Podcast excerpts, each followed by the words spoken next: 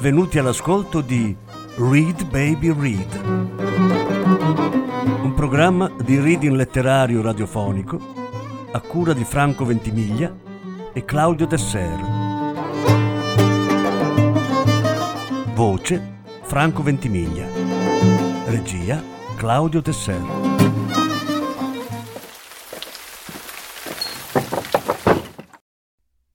Thomas Mann La morte a Venezia.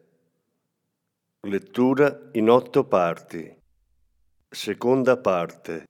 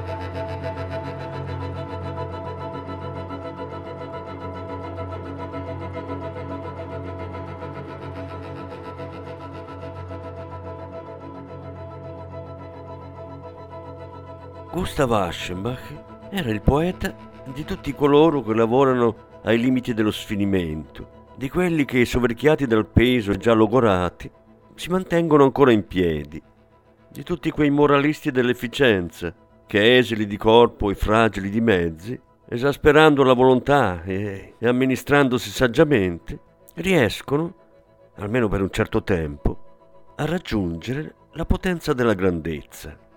Costoro sono molti, ma sono gli eroi del nostro tempo. E tutti si riconoscevano nella sua opera, si sentivano legittimati, esaltati, celebrati in essa. Gli erano riconoscenti, annunziavano il suo nome. Era stato con la sua epoca giovane e immaturo, né mal consigliato da essa, aveva pubblicamente inciampato, aveva commesso errori, si era compromesso, ne aveva offeso con parole e fatti la sensibilità e il discernimento, ma aveva conquistato la dignità, verso la quale, come egli stesso asseriva, ogni grande talento ha in sé naturalmente spinta e stimolo.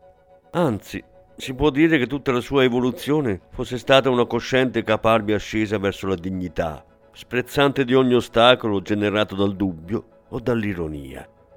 La viva tangibilità di una raffigurazione che non impegna lo spirito forma l'oggetto di godimento delle masse borghesi, ma la gioventù appassionata e priva di condizionamenti è attratta solo dalla problematicità. E Aschenbach era stato problematico, era stato assoluto come pochi, aveva servito lo spirito, aveva fatto rapina della scienza, aveva rovinato le messi, rivelato i segreti, messo in dubbio il talento e tradita l'arte.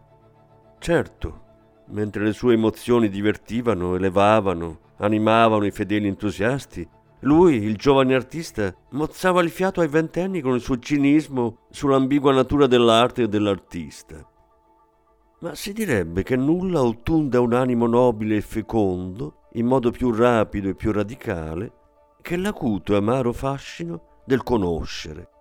Ed è certo che ogni malinconico e scrupoloso puntiglio giovanile diventa superficialità rispetto alla profonda risolutezza dell'uomo che si è fatto maestro nel negare la scienza, nel ripudiarla, nel passarci sopra a testa alta quando essa, anche se solo in parte, si mostri capace di paralizzare, di scoraggiare la volontà, l'azione, il sentimento e la passione stessa.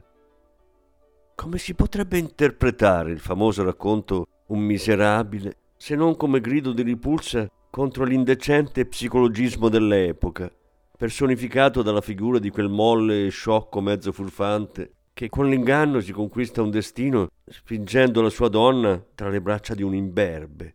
Non si sa se per impotenza, per depravazione o per velleitarismo morale e che crede di poter commettere infamie per profondità di spirito.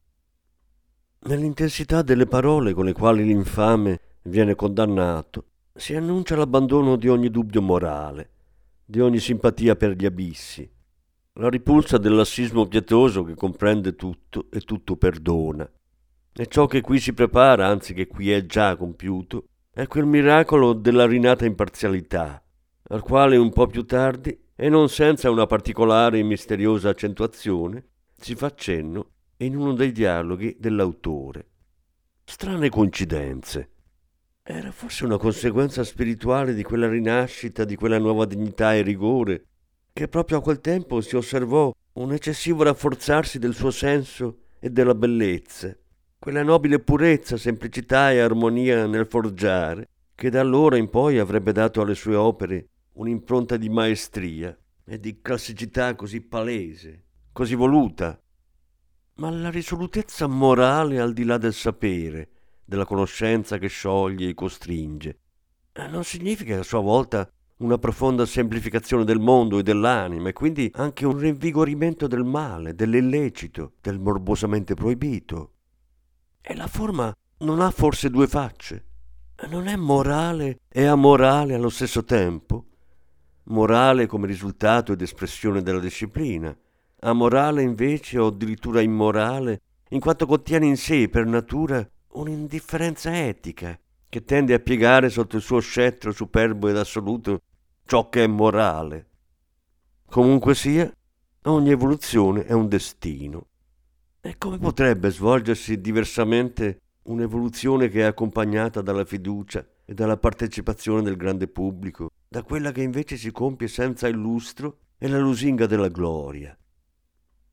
Solo l'eterna Bohème giudica tedioso e degno di scherno un grande talento che, superato lo stato larvale del libertinaggio, si abitua a percepire e a esprimere la dignità dello spirito e accettando la regola d'una solitudine piena di sofferenza e di lotte senza nessun appoggio, la porta a divenire potere e gloria tra gli uomini.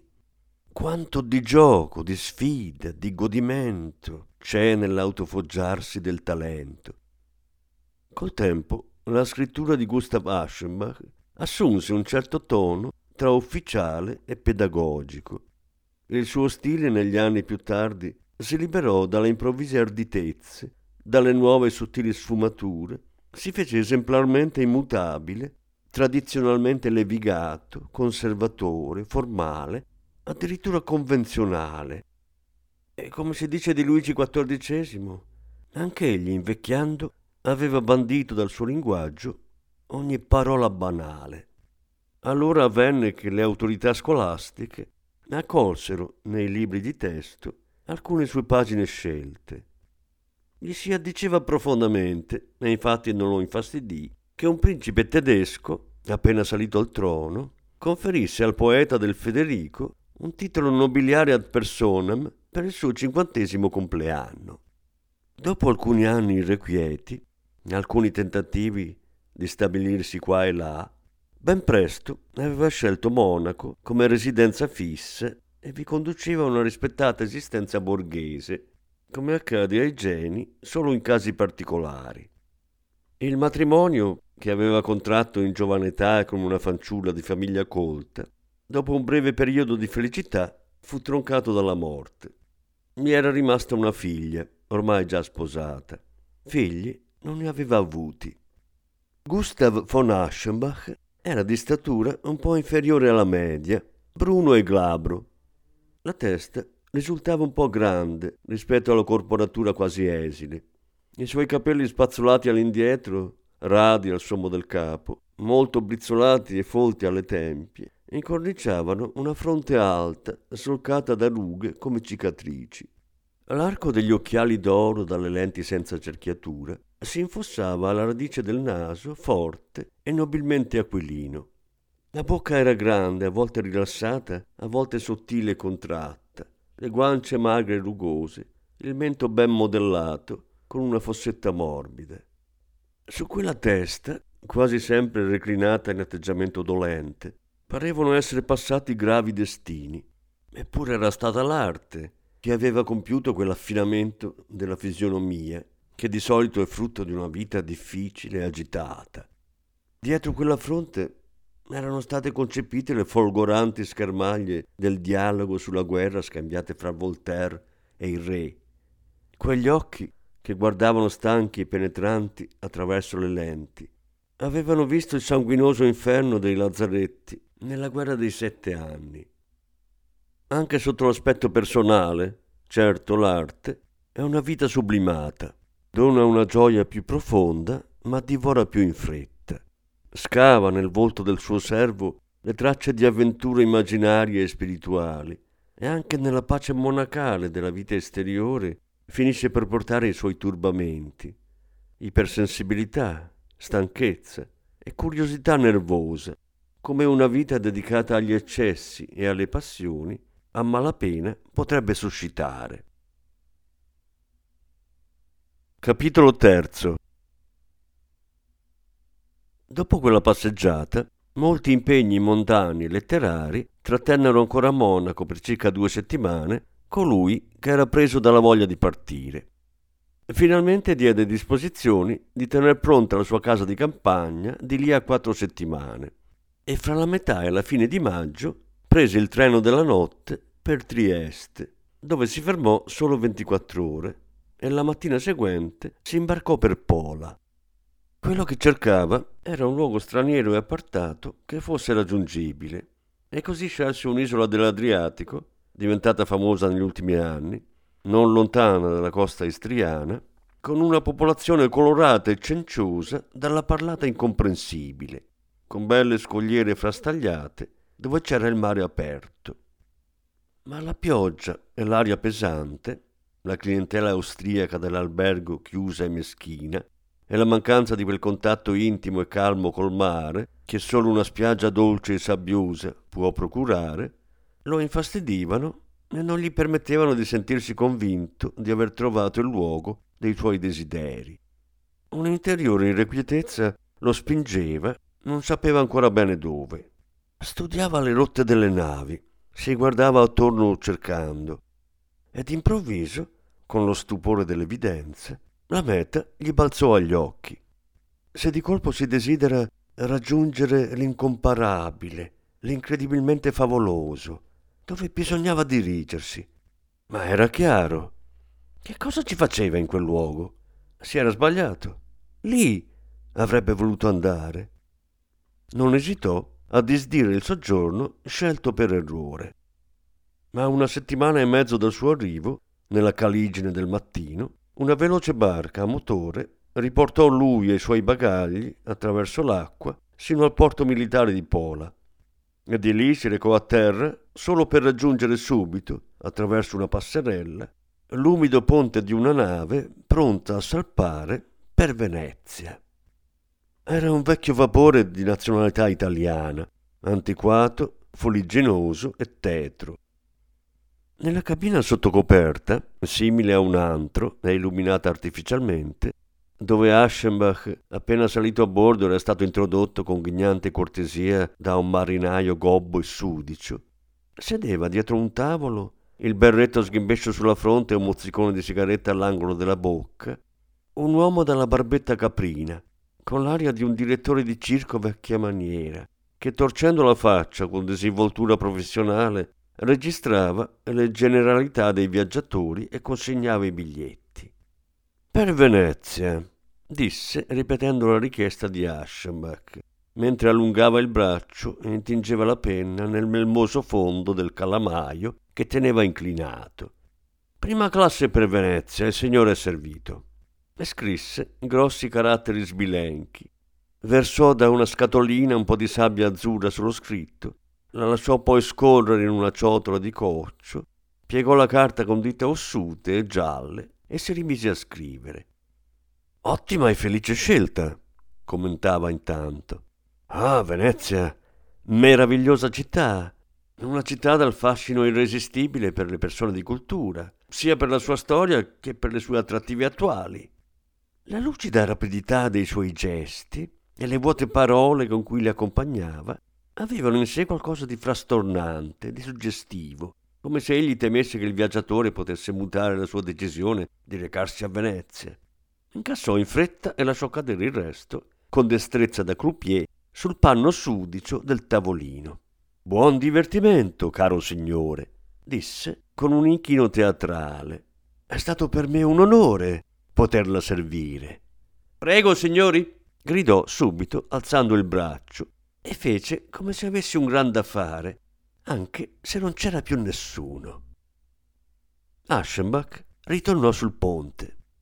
Con un braccio appoggiato al parapetto, osservava la folla oziosa che bighelonava sul molo per assistere alla partenza del vapore e i passeggeri a bordo.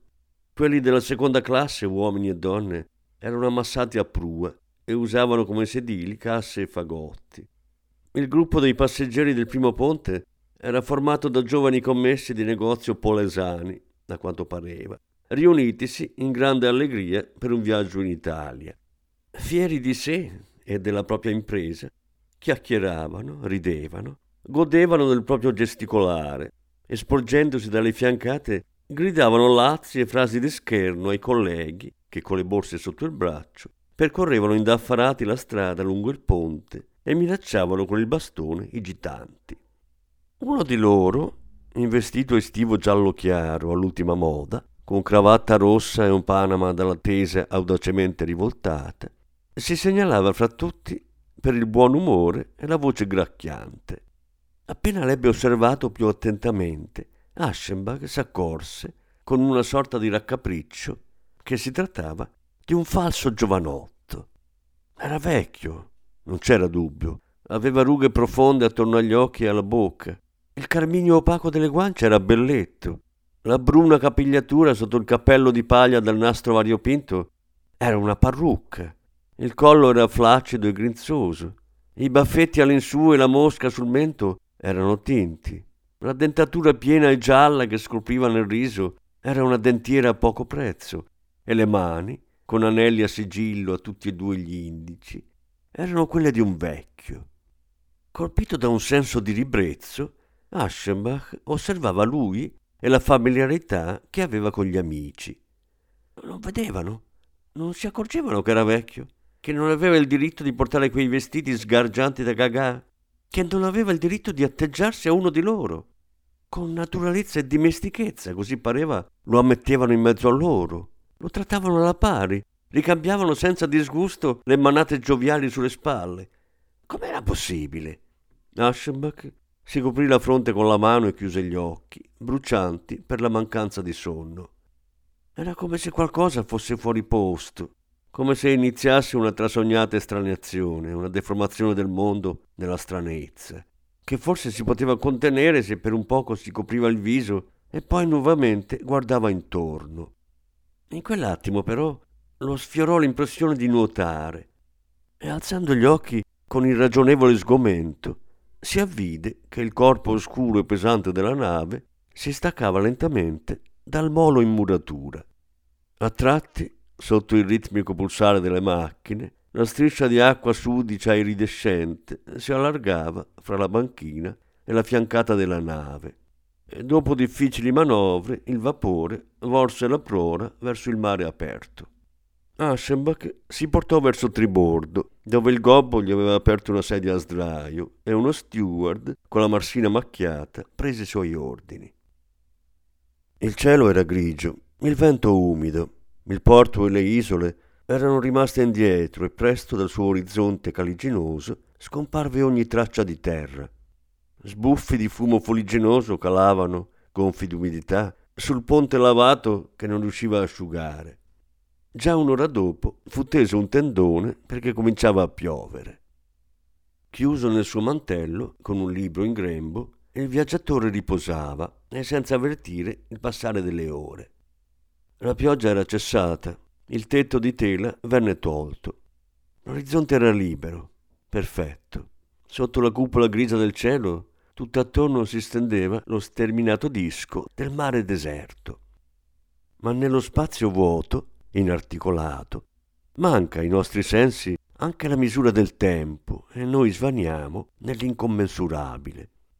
Strane figure spettrali, il vecchio Gagà, il tipo dalla barba caprina all'interno della nave, passavano con gesti trasognati, con parole confuse da sogno, attraverso la mente di colui che riposava ed egli si addormentò.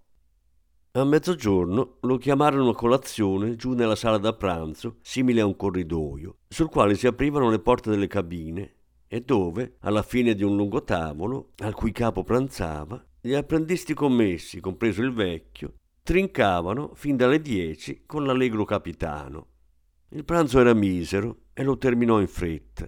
Si sentiva spinto verso l'aria aperta, a scrutare il cielo, se non volesse schiarire sopra Venezia.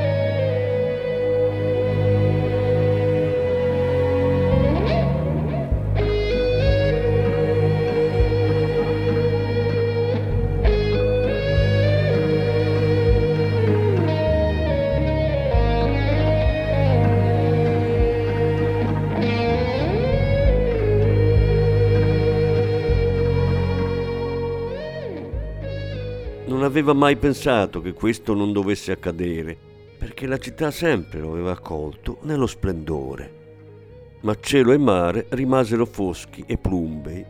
Ogni tanto cadeva una pioggerellina nebbiosa ed egli si rassegnò a raggiungere per via d'acqua una Venezia diversa da quella che aveva trovato giungendovi da terra. Se ne stava appoggiato all'albero di trinchetto, lo sguardo perso lontano, aspettando la terra. Pensava al poeta malinconico entusiasta, al quale in passato le cupole e i campanili dei suoi sogni erano sorti dai flutti. Ripeteva fra sé frammenti di quel canto misurato, che allora era sorto da devozione, felicità e mestizia, e aveva preso forma, commosso e senza fatica dalle sensazioni. Esaminava il proprio cuore grave e stanco, Semmai un nuovo sentimento e una vertigine, una tarda avventura del sentimento potesse essere ancora riservata al viaggiatore ozioso. Comparve a destra la costa piatta. Barche di pescatori animavano il mare. Il vapore la lasciò alla sua sinistra, solcando ad andatura rallentata l'angusto porto che da essa prende il nome, e si fermò sulla laguna di fronte a una fila di misere abitazioni dai colori vivaci, perché bisognava attendere la barca del servizio sanitario. Ci volle un'ora prima che comparisse. Si era arrivati e non si era arrivati. Non si aveva fretta, eppure ci si sentiva spinti dall'impazienza.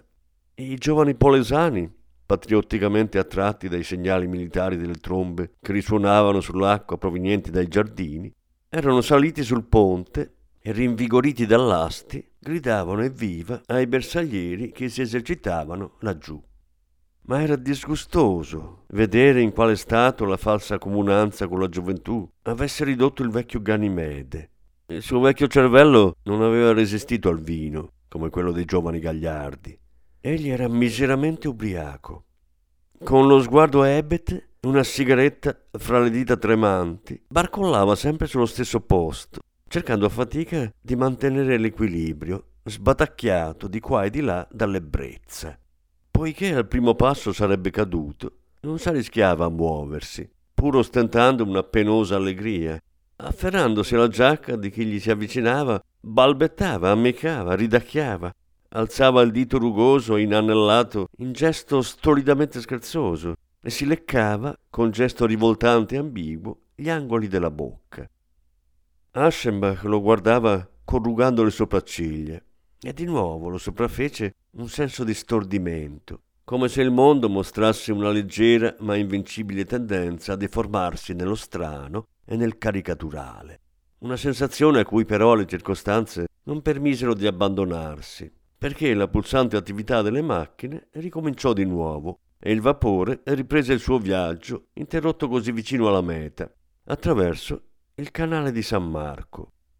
Così lo rivide, l'indescrivibile approdo, quell'abbagliante composizione di edifici fantastici che la Repubblica Serenissima offriva agli sguardi ammirati dei naviganti che si approssimavano. L'aerea meraviglia del Palazzo Ducale e il Ponte dei Sospiri, le due colonne con Leone e il Santo, il fianco sfarzoso e splendente del Tempio favoloso, lo scorcio dell'arco e dell'orologio coi mori. E contemplando, si disse che giungere a Venezia col treno dalla stazione era come entrare in un palazzo dalla porta di servizio e che solo per nave, come aveva fatto lui questa volta, bisognava giungere nella più inverosimile delle città.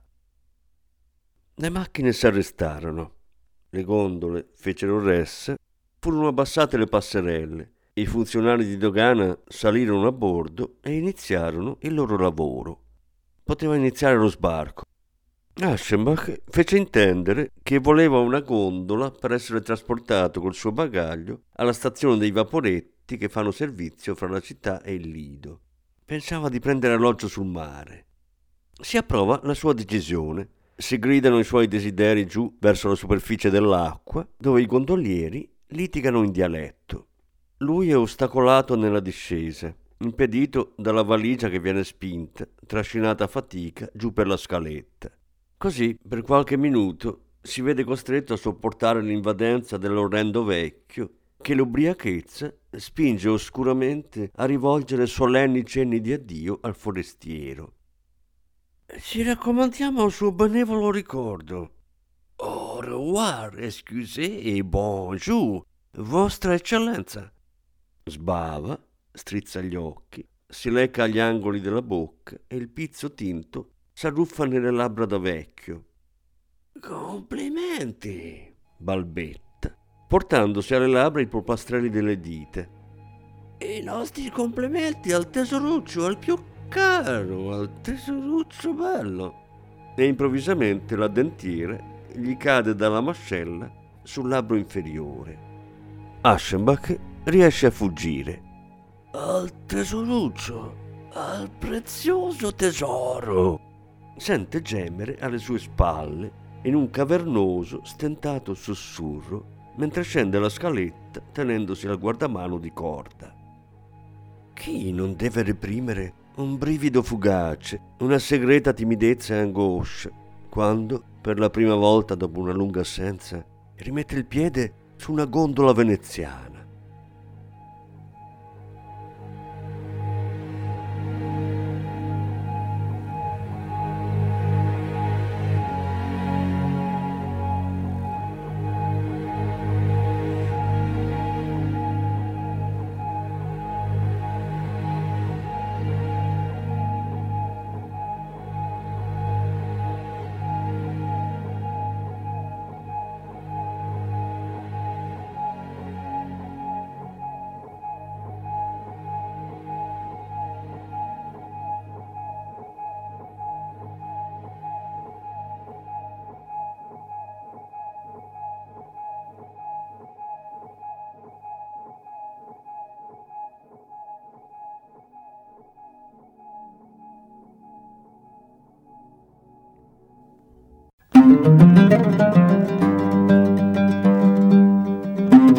Avete ascoltato Read Baby Read, un programma di reading letterario radiofonico a cura di Franco Ventimiglia e Claudio Tesser.